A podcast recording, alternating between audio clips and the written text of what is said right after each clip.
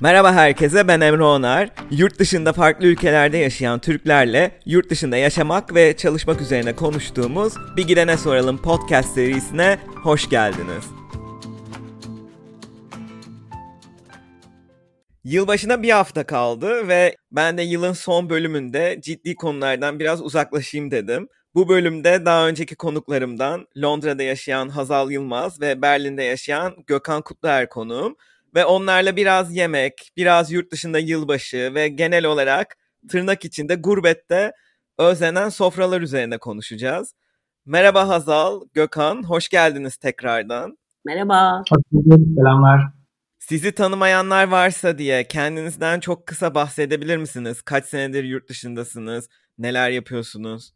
Tabii bahsedeyim hemen. Ee, yani göçmenlikte e, aslında toplamda 5. yılımdayım. Bunun 4 yılı e, İtalya'da. Son bölümleri de artık Berlin'de. Haziran itibariyle Berlin'e taşındım. E, yazarlık yapıyorum bir yandan. Bir yandan e, dijital pazarlama üzerine çalışıyorum. Bununla ilgili olarak şu anda hani uluslararası bir firmada Berlin'de e, hani aynı görevi yapmaya devam ediyorum. İtalya'da da benzer bir görevde çalışıyordum. E, merhaba, ben de aslında Gökhan'la benzer işler yapıyorum. Seyahat yazarıyım yazarıydım diyorum artık. Çünkü bir süredir pek seyahat edemiyoruz. İki tane kitap yazdım. Yani yazı yazıyorum çoğunlukla. E, projeler üretiyorum kendi kafamda ve çapımda. Çok uzun yıllar Çok Gezenler Kulübü isimli bir proje yaptık. E, şimdi de yeni onun da reklamını yapmış olacağım ama e, yarının rehberi diye yeni bir proje yapıyoruz. Biraz böyle yani nasıl bir yarına ulaşmak istiyoruz, nasıl bir yarında yaşamak istiyoruz onları anlatan biraz sürdürülebilir gelecek, işte biraz bizim ait olduğumuz vegan dünyasını vesaire anlatan. Bu kadar. Şu anda bunlarla uğraşıyorum. Oturduğumuz yerden iş üretiyoruz kendimize ve hayatımıza diyelim. Bu arada Hazal ve Gökhan'la daha önce bölüm yapmıştım dediğim gibi. Eğer merak ederseniz birinci sezon 12. bölümde Hazal'ın bölümü. Gökhan da ikinci sezonun ilk konuydu. Onları dinlersiniz bir ara. O zaman şeyi sorayım. Yılbaşı planlarınız nasıl? Yılbaşına bir hafta kaldı. Nasıl kutlama planlarınız var? Ben ben evde oturmayı düşünüyorum Emre. Londra'ya gelen zaten yeni kısıtlamalarla pek bir şey yapamayacağımız aşikar. Evde oturup diyorum ki bir yandan rakı içerim, bir yandan işte önce başlarım Avustralya'daki arkadaşlarımla gece 12'yi kutlarım Zoom'dan. Sonra yavaş yavaş böyle işte şeye geliriz, Türkiye, ondan sonra Londra, ondan sonra Amerika falan böyle başka ülkelerde yılbaşına girebiliriz gibi bir fikrim var. Ne dersin? O en güzeli valla. Zaten hepimiz evde olacağız bu sene sanırım.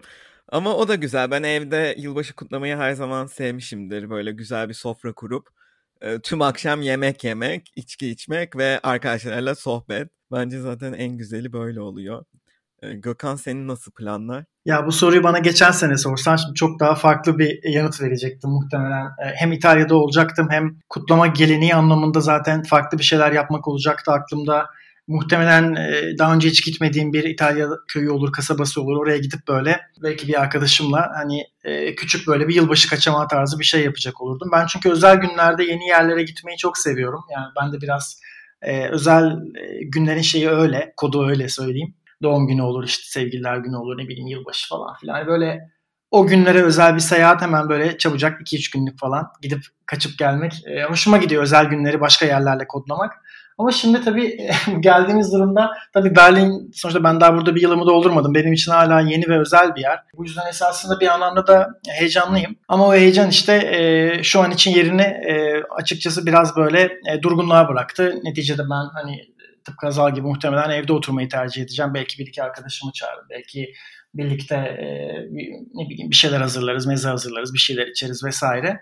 Hani bu tip daha böyle e, sessiz, sakin ve e, işte yılbaşı ağacıyla, kediyle, e, yılbaşı ışıklarıyla, süslemeleriyle öyle daha durgun ama hani şey e, samimi bir ortam olur diye düşünüyorum. Aslında Londra'da bu ikinci lockdown'un bitişiyle biraz normale dönmüş gibiydi ortalık. Yani o geçen seneki Noel ve yılbaşı ruhundan çok uzak bir ortam yok gibi. Şehrin her köşesinde yine ayrı süslemeler, işte dükkanlar böyle vitrin yarışında, işte influencerlar fotoğraflar çekiyor, gö- koyuyor, görüyorum böyle Instagram'da falan. Berlin'de nasıl Noel ve yılbaşı hazırlıkları? Berlin'de e, bütün bir böyle hani kutlama havasından bahsedemem sana ama yer yer e, örneğin E, bu hafta sonu yani geçtiğimiz hafta sonu Prenzlauer Berg'deydim. Benim Berlin'in en sevdiğim e, muhitlerinden biri. Orada e, güzel bir hava var. Yani orada e, dükkanlar e, vitrinlerini süslemelerini yapmışlar. İrili ufaklı barlar, restoranlar e, sıcak şarap servisi yapıyorlar. Biraz böyle hani daha düzgün giyinimli insanlar alışveriş yapmaya çıkmışlar vesaire. O işte birkaç tane İtalyan e, küçük e, marketine uğradım. Orada böyle aynı şekilde e, süslemeler vesaire vardı. E, ama onun haricinde atıyorum Wedding'e gittiğinizde ya da işte Neukölln'e, Kreuzberg'e gittiğinizde aynı aynı coşku yoktu. Yani yılbaşı süslemesi ve bunun esnafa, sokağa yansıması anlamında. E, turistik yerlerden bahsedersem işte atıyorum Friedrichstrasse'de işte Berlin'in en büyük alışveriş caddelerinden bir tanesi. Orada e, geleneksel olarak yine ışıklandırma yapılmış. Ağaçların üstüne ışıklar konmuş. Önemli büyük alışveriş merkezlerinin e, vitrinleri yine ışıl ışıl yapılmış. Ama e, hani bana soracak olursan ben şeyi daha çok seviyorum. Büyük yerlerin endüstriyel süslenmesinden çok küçük küçük e, sokakların, o küçük mahallelerin e, kendi içinde e, süslenmiş olmasını, oradaki insanların e, hani kapısının önüne çıktığında o süslerle karşılaşmasını e, vesaire çok daha böyle samimi ve sıcak buluyorum. O anlamda Berlin'de hani bir e, belli başlı muhitlerde böyle bir hareketlilik var. Evet bu arada bu sene yılbaşı süslerine ek olarak Londra'da ufak bir sürpriz de e, oldu. Şey e, geçenlerde Hazal'la gördük. Camden'da Yeni Rakı'da Aralık ayında böyle bir mural yapmış. Çok ilginçti. Böyle İstanbul'a gidemediğimiz bir dönemde böyle bir çalışmayı görmek biraz ilginç hissettirdi. Bir anda böyle memleket havası esti ortalıkta. E, Berlin'de de bu arada yapmışlar bir tane. East Side Gallery'nin orada. Gördün mü onu? Mahalle arası demişken aklıma geldi. Ya ben bisikletimle geçiyordum oradan bir arkadaşıma uğramak için. Ee, şey bisikleti çektim kenara fotoğrafını çektim. Twitter'a falan koydum. Ya çok şey hoşuma gitti. Çünkü senin de dediğin gibi birden böyle pat diye yüzüne memleket şeyi vuruyor. Havası vuruyor. Ee, keyifli geldi ya şey beklemediğim bir anda önüne çıkınca insan şey yapıyor. Yani nasıl söyleyeyim etkileniyor böyle. Hani o özlem şeyi geliyor senin de dediğin gibi. Evet ya böyle şey Türkiye'den bir parça bir anda şey, enteresandı görmek. Gittiğimizde şey aklıma geldi de beraber çünkü şey gitti. Kadın gelip bize dedi ya akşamda acayip ışıklar oluyor. Tam kadının evinin çünkü yukarıdaki duvarına yapılmış buradaki. O yüzden e, akşam böyle 3D gibi bir efekt yaratarak şey yapıyormuş. Yani ben henüz onu göremedim sadece fotoğraflarını gördüm Kadın bize bağlandıra bağlandıra anlattı işte mahallede şöyle böyle çok güzel oldu bu nedir anlattık biz de aa harika dedi. Bir de yani sosyal bir şey olmuş konuşma e, meselesi mahalle arasında. Evet o binada yaşayan kadınla denk gelmemiz çok enteresandı. Tatlı oldu yani oradaki mahallenin tepkisini de görmüş olduk.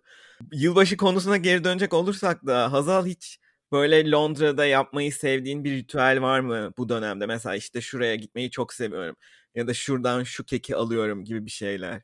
Ya benim var aslında. E, bu yıl ama ne yazık ki o ritüellerimi istediğim kadar yapamadım. Birincisi mutlaka böyle çok uzun yürüyüşlere gidip e, çeşitli demin Gökhan'ın da söylediği gibi böyle mahallelerde hani insanlar nasıl süslemeler yapmış, ne yapmışlar, ışıklar nasıl vesaire onlara bakıyorduk. Yani genelde işte Carnaby Street'in orada falan hep koyuyorlar ya Regents'ın orada.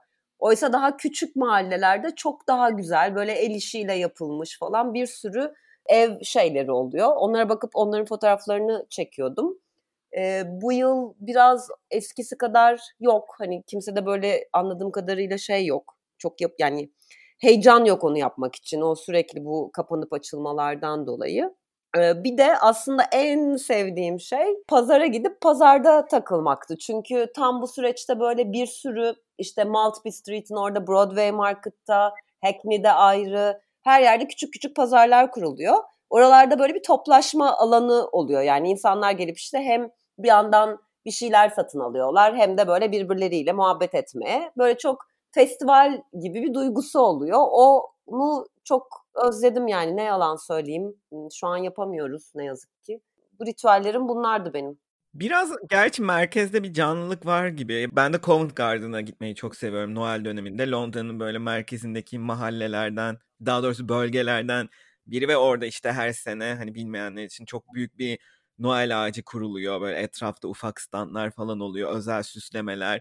O bölgede birçok restoran falan da yılbaşına özgü böyle süslemeler hazırlıyor. Ee, yine bayağı kalabalıktı. Gerçi korkutan bir kalabalıktı yer yer ama şey hoşuma gitti yeniden onu yapabilmiş olmak. Bir de Hazal senin dediğin gibi şeyi de özlüyorum açıkçası böyle yine de işte kalabalık pazarlara gidip oralarda dolanmayı, belki ufak tefek birkaç şey alıp sonra arkadaşlarla beraber böyle bir sofranın etrafında oturmayı, yiyip içmeyi ve birazcık da bana göre Türkiye'den uzak olmanın fark edildiği ve insana dokunduğu dönemler böyle işte yılbaşı, bayram, doğum günü gibi kalabalık sofralarda buluşulan dönemler oluyor. Siz ne dersiniz? Mesela şu an nasıl bir sofrada olmak isterdiniz? Ya ben şu an daha e, yaz fotoğraflarıma yeni baktım ve bundan önceki yaz fotoğraflarına da ne yazık ki baktım. Çok vaktim vardı elimde anlaşılan. böyle tam deniz kenarında gün böyle batmaktayken e, denizden yeni çıkmışsındır, tuzlusundur. Hiç böyle duş falan da yapmak istemezsin. Masaya oturursun böyle tahta masaya. Arkadaşların gelir 10 kişi olursun. İşte rakı açılır.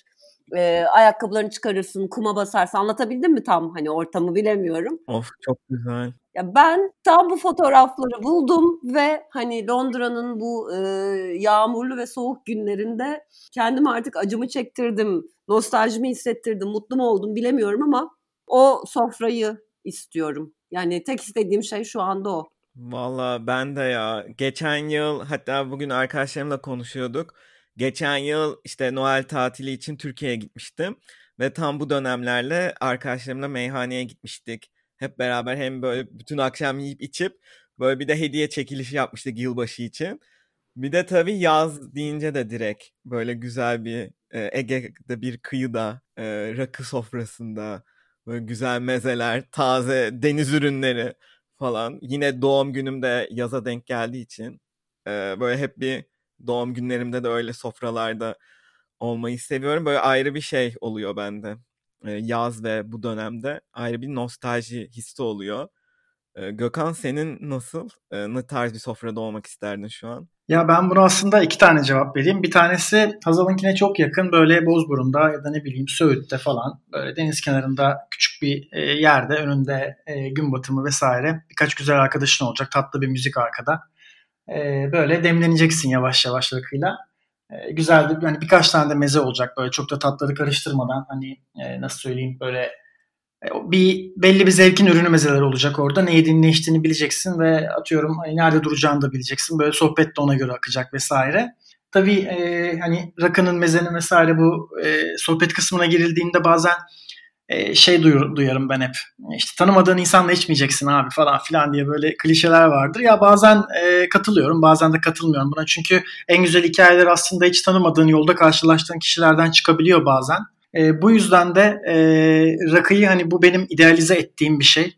Ben İtalya'da sık sık e, hiking'e gittiğimde ya da işte hafta sonları böyle arkadaşlarımla bisiklet turlarına gittiğimizde biz tabii e, 2000-2500 rakımda böyle e, Alplerde otellerde kalmayı çok seviyorduk. Çünkü hava müthiş temiz oluyor. Zaten e, tırmanış e, rotası için gidiyoruz oraya. Hani amacımız zaten yüksek rakımda olmak vesaire. Ben orada işte o yeni tanıştığım insanlarla daha önce hiç bisiklet sürmediğim ama o organizasyon ya da o tatil için buluştuğum bir araya geldiğim insanlarla orada rakı içmeyi çok isterdim. Yani o işte 2000 rakımda, 3000 rakımda neyse artık hani o restoran neredeyse ya da otel. Orada e, onların gezdiği yerleri onlardan dinlemeyi ya da işte kendim tecrübe ettiğim bambaşka rotaları onlara aktarmayı. Ee, belki önümüzdeki yemekler tabii ki İtalya olduğu için bambaşka olacak ama en azından o e, şeyi içecek tarafını yani rakı, rakı tarafını orada tutmak isterdim. Ee, bilmiyorum belki sizinle yaparız belki başka başka birileriyle yaparım gelecekte tanışacağım insanlarla olabilir. Yani fikri bile heyecanlandırıyor böyle konuşurken falan takılıyorum. Yani çok o kadar idealize ettiğim bir şey ki umarım e, böyle bir masada olurum yılbaşı veya herhangi bir özel gün için. Ama onun haricinde e, yaptığın ve neyi özledin diyorsan e, kesinlikle ben de Hazal gibi böyle yazın e, tatlı tatlı e, deniz kenarında devlenmeyi çok isterdim. Valla öyle güzel anlattın ki evde de bir tane açılmamış yeni rakı şişem vardı. Şu an açıp ben sizinle böyle dijital bir rakı sofrasına geçiş yapacağım şimdi.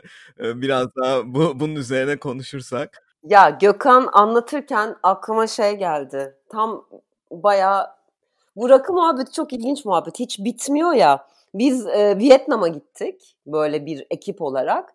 Vietnam Vietnam'da Halong Bay'in ortasında bir şeydeyiz. E, gemi yani böyle upuzun bir gemi gibi bir şeydi. Orada onlar da geziyorsun falan. Orada rakı açtık ya. Biri getirmiş tabii ki. Çay bardakları da getirmiş. Vietnam'da Halong Bay'in ortasında e, çeşitli Vietnamlılara rakı içirdik. E, size ayrıca ben bir, bir soru sormak istiyorum. Bak bunu tam anlatırken aklıma geldi. Şarkılar dinlettik. E, çeşitli şarkıları e, Türkçe bizim tabii ki rakı içerken dinlediğimiz şarkıları Vietnamlara çevirdik falan bir de hani şu diyor bu diyor bunu anlatmak istiyor. Çok acayip bir kültür yani. Benim böyle dünyanın neresine gitsem yanımda götürdüğüm bir kültür bu. Rakı kültürü diyeyim. Çünkü yani sadece rakı içmekle bağdaşlaşan bir şey değil yani. Mezesi ayrı, sohbeti ayrı, işte müziği ayrı. Aklıma o geldi birden Gökhan anlatınca. Çok enteresanmış Hazal ya. Vietnam'da Halong Bay'de rakı içmenizi gerçekten beklemezdim ama şey güzel olmuştur. O, ya hiç gitmedim ama fotoğraflardan bi- biliyorum benim de böyle seyahat listemde olan yerlerden biri. Orada rakı içmenin de keyfi ayrı olmuş olmalı ya. Böyle enteresan bir rakı yemek eşleşmesi oldu mu böyle Vietnam yemeğiyle rakı falan mı içtiniz? Yani ben zaten ben vegan olduğum için birçok şeyi yemiyorum doğal olarak. Yani kendi doğal akışımda yemiyorum.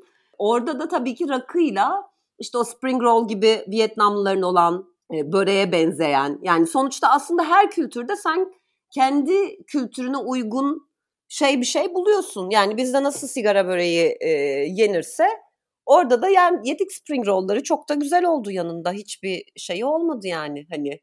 O rakıyı içip o muhabbeti ettikten sonra yanında mutlaka oturtuyorsun yani ne yiyorsan.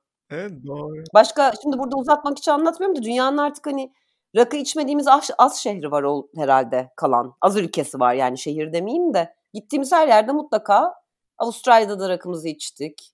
Ee, yani Kanada'da da içtik falan. Her yerde içtik. İyiymiş ya Hazal bayağı dünyanın her yerini gezdiğin yetmiyor rakıyı da yanında götürüyorsun demek. Şey e, peki en sevdiğin mezeler neler? Aa, şimdi bir benim kendi yaptığım mezeler var ama asıl onlara gelmeden çeşitli arkadaşlarımın yaptığı bir de özelinde vardır. Mesela işte Deniz diye bir arkadaşım var. Paris'te yaşıyor kendisi acayip iyi topik yapar. Deniz'in topiği. İşte Deniz o bir şef bir yandan aynı zamanda. O yüzden Deniz'in çok şeyini sayacağım. İşte Deniz'in favası çünkü içine elma koyuyor. Böyle yeşil bir elma atıyor. Ermeni mutfağında öyle yapılırmış. Ben kendim mutlaka yani her rakı masasında ezme, ezmesiz rakı masasına oturmam gibi bir şey. Yani hani benim geleceğim bir an herkes ezmeyi önden sipariş eder. Bir de ben şimdi mesela kendim yaptığımda biraz Londra'da yaşamanın avantajlarını söyleyebilirim bu noktada. Burada birçok şeye işte köküyle sapıyla ulaşabildiğimiz için bir de ben kendim böyle çok biraz mümkün olduğunca az atıkla yaşamaya çalışan biriyim. o yüzden de böyle her şeyin kökünden sapından mutlaka bir şey yapıyoruz. Geçen şey denedim evde. Humusa şey havucun saplarını biz böyle çok hani her yerde görmeyiz ama burada alınıyor çok kolaylıkla. Onları koydum. biraz maydanoza da benziyor tadı böyle ekşimsi hafif. O kadar güzel oldu ki bir de onu söyleyerek sözlerimi bitiriyorum bu noktada. Merak ettim ya havucun e, sapından çok mantıklı gerçekten onu da kullanmak. Biz de geçen gün ya aslında bu bilinen bir şey ama ıspana burada marketlerde hani yaprağı ayrı satılıyor ya normal köküyle beraber aldık.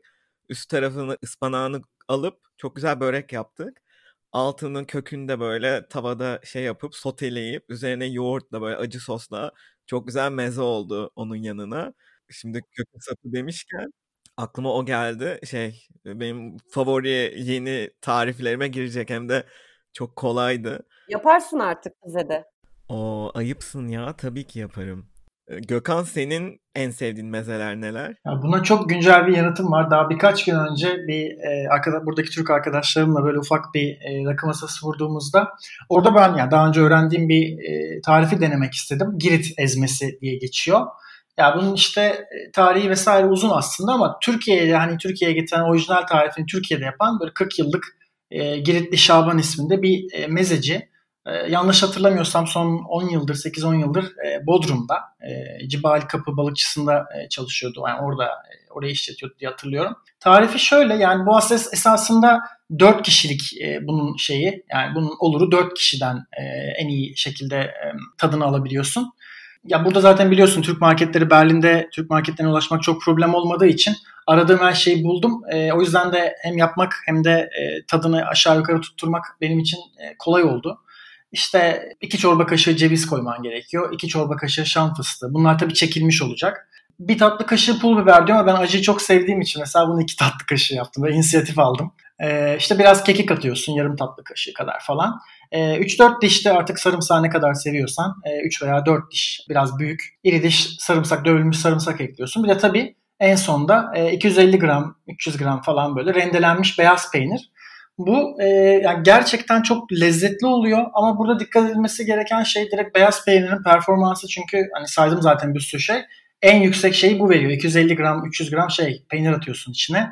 Onu hani ben e, atıyorum e, İtalya'da denemeye kalksam feta peyniri yapmam gerekecekti. Beyaz peynir bulamazdım muhtemelen ama hani burada e, Berlin'de buldum. Çok da zor olmadı.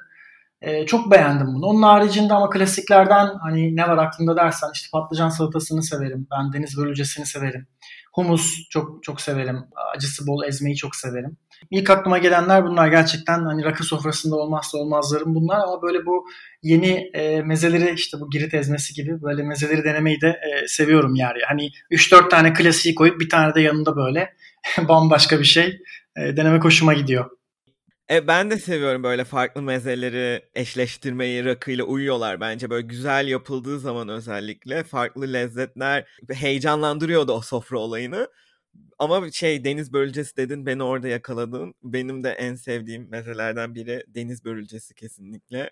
Ben de Hazal senin acılı ezme gibi deniz börülcesi sofraya oturmam. Tabii ki deniz bölgesi tabii ki de aklıma bir de tabii şey geldi hemen turşu nasıl nasıl bunu unuttum diye turşusuz bir masaya hani mevs- mevsimine göre diyeceğim çünkü benim kafamdaki mevsimine göre o. Yani zaten lahana turşusu, pancar turşusu, erik turşusu yani böyle masaya oturduğumuz anda biz Kaş'ta hep gittiğimiz bir yer var Derya Beach diye. Orada kendi turşularını kendi yapıyorlar. Böyle rakı istediğin anda tam böyle gün batımına doğru zaten her şey batıyor. Ee, şey güneş batıyor yani oturduğumuz yerde rakımızı istiyoruz. Yanında işte erik, bamya artık ne turşusu kurulmuşsa onlar geliyor. Rakını içiyorsun, turşunu yiyorsun. Başka da bir şeye ihtiyacın yok gibi bir durum oluyor zaten.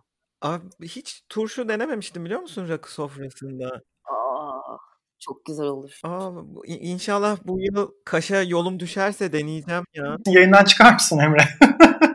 Burada Hazal'la ikimiz rakı turşu sevdalısıyız. Sen turşu denememişsin olacak iş değil.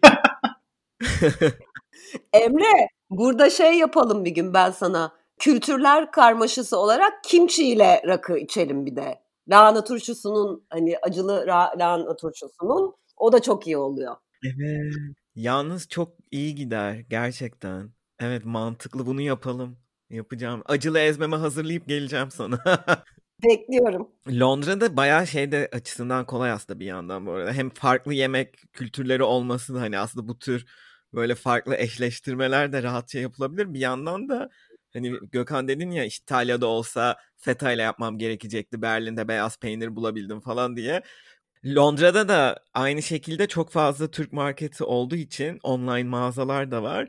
Böyle çok rahatça birçok ürünü bulmak ve hani Türkiye'de özlediğimiz sofrayı kurmak çok kolay. Aynı şekilde rakı da mesela yeni rakı birçok markette ve online mağazada satılıyor. Hatta Berlin'de de sanırım Amazon'da satılıyormuş. Restoran anlamında da burada çok fazla seçenek var.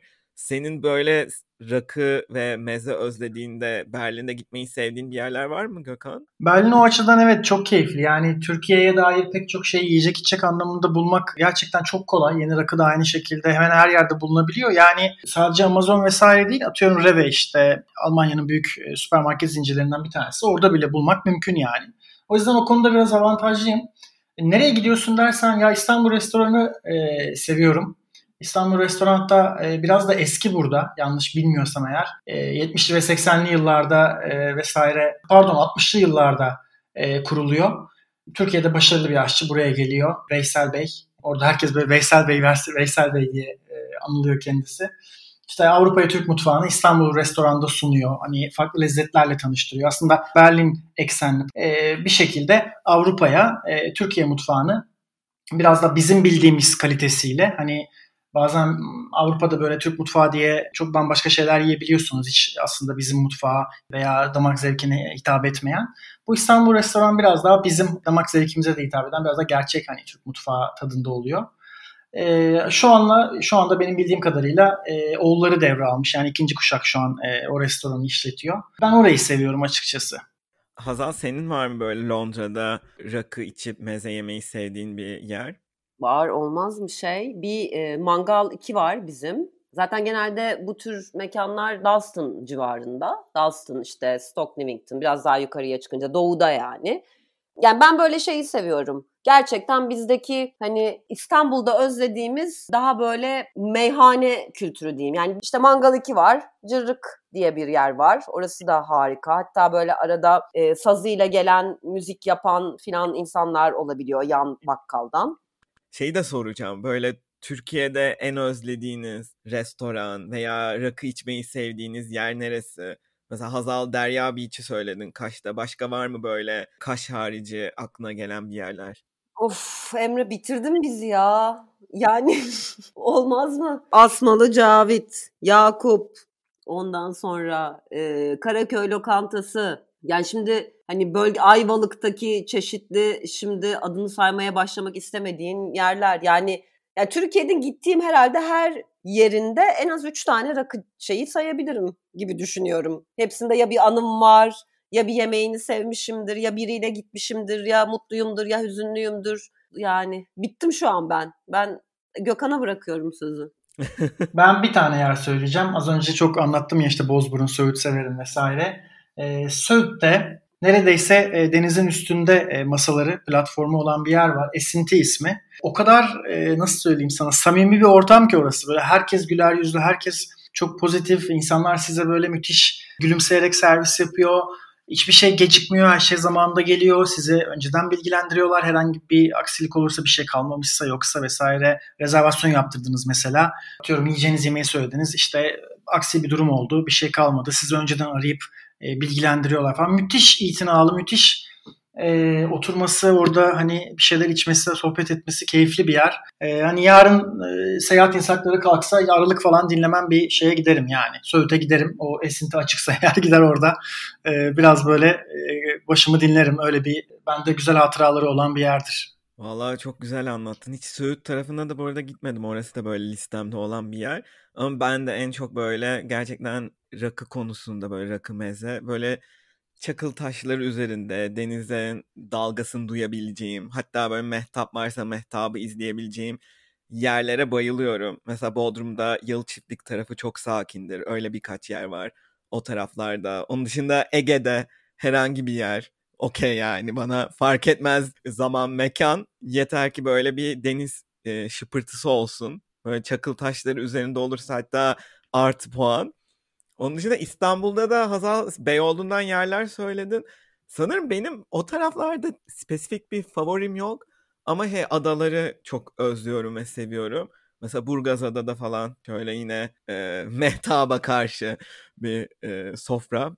Güzel olurdu. Kalpazankaya'da bir. Evet, Kalpazankaya. Adanın ön tarafında Yasemin Restoran'da böyle Kaşık Adası ve arkasında Heybeli Ruhban Okulu'nun bulunduğu tepeye doğru bakıyor böyle. Orası da çok güzel. Ee, Beyoğlu'nu söyledim ben çünkü benim bütün gençliğim orada geçti. Dolayısıyla hani e, Beyoğlu'nu düşündüğümde hep gençliğimden kastım hani 20'li yaşlarımda orada geçti. O yüzden hani benim için çok şey bir yer. Yani hayatımın en önemli yerlerinden biri Beyoğlu. Ya kesinlikle öyle. Yani ben de şimdi e, düşününce üzerine yani hem lise zamanlarım hem üniversite zamanlarım vesaire biz e, okuldan çıkar cuma akşamları e, giderdik o Nevizade'de olsun, işte Asmalı'nın o taraflarda olsun. Kafamıza neresi eserse orada gider, eğlenirdik. Ama ondan sonra tabii alternatif olarak senin söylediğin yerler de çok güzel Emre. Özellikle hani Burgazada, Heybeliada vesaire. Zaten rakının bence hani o şehir şeyinden uzakta böyle dostlarla adalarda olmak o izole e, hali e, rakıya bence böyle deyim yerindeyse ekstra lezzet katan bir durum. Dediğiniz gibi evet bu iki hem Beyoğlu hem de adalar benim de favorilerim. Evet, o Asmalı ve Nevizade tarafları bir de tabii benim de üniversite zamanlarımda çok en hareketli, en güzel zamanlarıydı belki de ya da bilmiyorum ben o zamanlar hani üniversitede olduğum için mi öyle geliyordu ya da gerçekten öyle miydi ama hepimiz sanırım aynı hisleri paylaşıyoruz. Biraz nostaljik bir yanı da var. Bu şekilde ya iyi ki katıldınız bu arada. Çok hoşuma gitti. İyi ki bu bölümü yaptık. Biraz sohbet ettiğimiz, bir sofra etrafındaymış gibi konuştuğumuz bir yılbaşı bölümü olsun istemiştim. 2020'de genel olarak aslında zorlu bir sene oldu. Ama tüm bu zorluklarına rağmen hepimizin hayatına olumlu şeyler kattığını da düşünüyorum. Mesela benim için en başta bu podcast geliyor. Hani bu podcast aracılığıyla birçok kişiye ulaşmış olduğum, birçok kişinin hatta belki hayatında böyle bir fayda sağlamış oldum diye seviniyorum. Hani benim 2020'nin hayatıma kattığı olumlu şey bu açıkçası. Sizin nasıl? Var mı 2020'nin e, hayatınıza kattığı olumlu şeyler? Emre valla podcast'in bizim de hayatımıza olumlu şeyler kattı. İlk yaptın. Ben çok yani severek dinliyorum. Onun kendi hayatıma dair söyleyebileceğim şey biraz durmayı öğrenmek oldu. Yani sürekli ben çok hareket halinde biriyim. Hep öyleydim. Kafam da öyle. Bu yıl böyle biraz hep birlikte durmanın getirdiği bir huzur yaşadım. Çünkü o durmak yeni ne yapmak istiyorum onu bana hatırlattı yeniden. Yani hayatıma dair ne yapmak istiyorum yeniden. İşte ikinci kitabı bitirdim o vesileyle biraz. Ve hani önceliklerimi ve bundan sonra yapacağım şeylerin gelecekte bana neler getireceğini düşünmeye başladım. E, o yüzden hani bütün bu karmaşanın ve bütün bu e, bir anlamda kabus gibi yani konumlandırmak o kelimeyi kullanmak istemiyorum ama yani yaşadığımız öyle bir kabus duygusunun içerisinde böyle bir olumlu yanı oldu. Biraz okudum, biraz yazdım, biraz kendime kendime anladım, daha iyi anladım. Arkadaşlarımı yeniden daha da özen göstermeye çalışıyorum. Unuttuğum şeyleri hatırlamaya çalışıyorum. Yani böyle bir yanı oldu. Biraz yıl biterken daha umutluyum kendim için. Yani içimde daha umutlu hissediyorum bundan sonrası için, dünyanın bundan sonrası için. Evet, böyle hepimizin aslında birazcık durup bir kendim içimize dönmemiz, biraz bir belki de dinlenmemiz açısından, bir sakinleşmek açısından faydalı da oldu 2020. Haklısın aslında. Gökhan senin için nasıl? Az önce e, bahsederken e, sen dedin ya rakı e, bir yandan böyle geçmişi özletiyor. Geçmiş yani bu şey e, Nevizade'den vesaire bahsederken e, belki de geçmişte olduğu için bana öyle güzel geliyor vesaire dedin. Benim üzerimde yarattığı etki 2020'nin bu e, rakı içerken böyle uzaklara dalıp gitme neyse işte bende de tezahürü o oldu. Yani 2020 boyunca böyle uzaklara başka yerlere bakıp başka şeyler düşünüp durdum e, zaten üçüncü kitabımda bunun e, yansımaları çok yani çok sık sık bununla ilgili şeylere denk gelecek okuyanlar. Yani basılmamış, yürünmemiş yerlerde yürüme üzerine, e, gidilmemiş yerlere gidip e, çekilmemiş fotoğrafları çekme üzerine bir şeyler karaladığım bir kitap üzerinde çalışıyorum. Dolayısıyla 2020'nin böyle durgun, e, önceki yıllara kıyasla durgun e, ve herkesin e, bir nevi fiziki olmasa da sonuçta ailesi olanlar vesaire bir arada kalmaya devam etti. Ama ben şu an hani biliyorsunuz yalnız e, göçmenlikte yalnız böyle baş eden bir durumdayım. E, hal böyle olunca bendeki e, yansımaları biraz daha böyle yer yer depresif ama yer yerde umut dolu oldu. E, ve tam dediğim gibi 2020'nin tam Haziran'ın ortasında ben e, yer değiştirdim. İtalya'dan Almanya'ya taşındım. Yani 2020'nin yarısı belki de işte Covid'in yarısı İtalya'da yarısı Almanya'da geçmiş oldu. İtalya'daki zamanlarım biraz daha e, ne olacak, nereye bağlanacak bu işin sonu gibi beni paniğe sevk eden süreçlerle geçiyordu. Ama bir yandan da bir şeyler e, inşa etmeye devam ediyordum. Sonuçta bu Berlin meselesi bu şekilde ortaya çıktı. Bir fırsat yakaladım ve o fırsatın e, peşinden gittim ve Berlin'e geldim. Hani esasında hani uzaklara bakarken e, sadece boş boş değil biraz da düşünceli bir şey kafanın arkasında bir şeyleri işleterek e, bakmaya da devam ettim. Berlin'e geldiğimde ise Berlin tabii e, hem benim hayattan keyif alma biçimime çok uyan bir yer değil.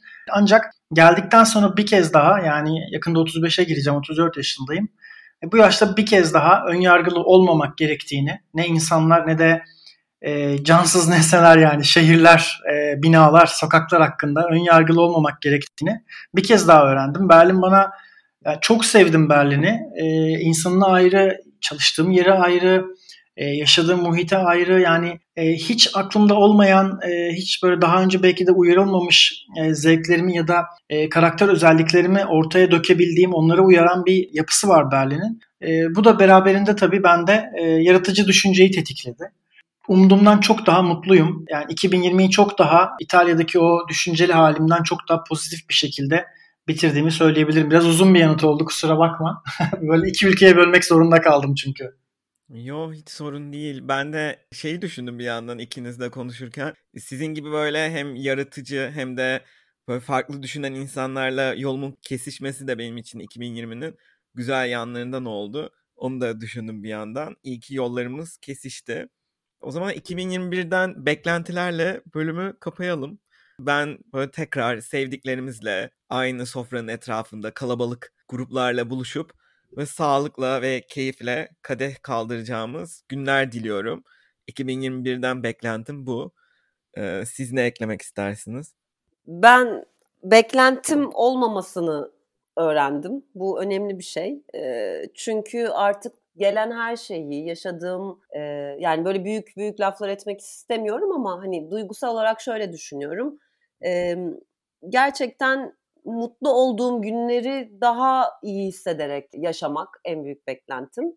Bir de hani umarım biraz daha böyle işte rahat, özgür bir fiziksel olarak öyle bir alana geçebilirsek işte bütün gördüğüm arkadaşlarıma sarılmak, öpmek falan hani böyle bir sevgimi göstermek e, ve daha güzel günlere kadeh kaldırmak için işte burada hep bahsini ettiğimiz sofralarda buluşabilmek en en büyük en yani kolay gibi görünen ama aslında şu anda en uzak gelen beklentim bu. Benim için de e, durum biraz benzer. Ben de böyle fiziki kontak yakın arkadaşlarımla, ailemle bir şekilde bir araya gelmek, ailemi tam bir yıldır görmüyorum. Yani en son Aralık'ta İstanbul'daydım. Bir yıl oldu ve e, hani öyle görünüyor ki bir süre daha göremeyeceğim.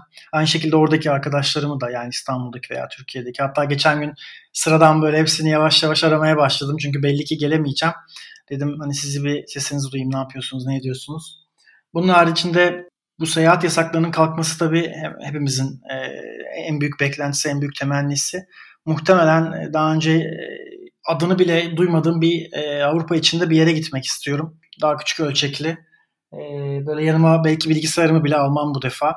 Çünkü bir yandan kendimize kapandık, kendimizi daha iyi tanımaya başladık, yalnız kaldık vesaire bu süreçte ama bir yandan da hayatımızdaki dijital uyarıcıların sayısı çok fazla oldu. Yani telefondu, işte podcastlerde, Netflix'te oydu buydu bilgisayarlar falan. Çünkü yalnızlığımızı gidermek için teknolojiyi çok fazla kullandık haliyle. Son derece normal.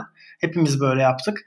Bundan biraz uzaklaşmak istiyorum ben. Hani 2021'de bir süre çok da gerek olmadıkça yapabilirsem eğer biraz böyle uyarıcının sadece doğa doğa olduğu, e, uyarıcının sadece insan sesi olduğu, kuş sesi olduğu bir yerlerde biraz e, kafa dinlemek şu an için 2021'e dair en büyük hayalim. Umarım hepimizin, herkesin, dinleyen herkesin hayallerinin gerçek olacağı bir 2021 olsun. Hem size hem böyle dinleyen herkese afiyetle geçecek muhteşem bir sene diliyorum. E, ikinize de katıldığınız için çok teşekkür ederim.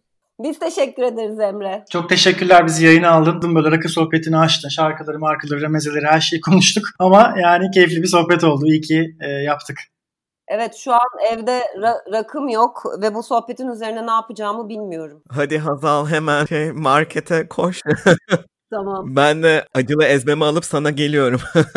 Gökhan'ı dışladık bu pro, bu şeyde. Gökhan sen de birkaç arkadaşını artık çağırırsın. Ne yapalım? Bana Zoom açın buluşursanız artık en fazla e, Zoom'dan katılırım size. Ne yapalım?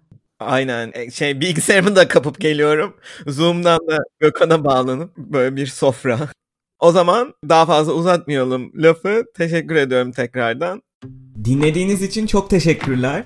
Farklı alanlardaki insanların hikayelerini dinlemek için takipte kalmaya devam edin. Ayrıca Instagram ve Twitter'da bir gidene soralım hesaplarını da takip edebilirsiniz.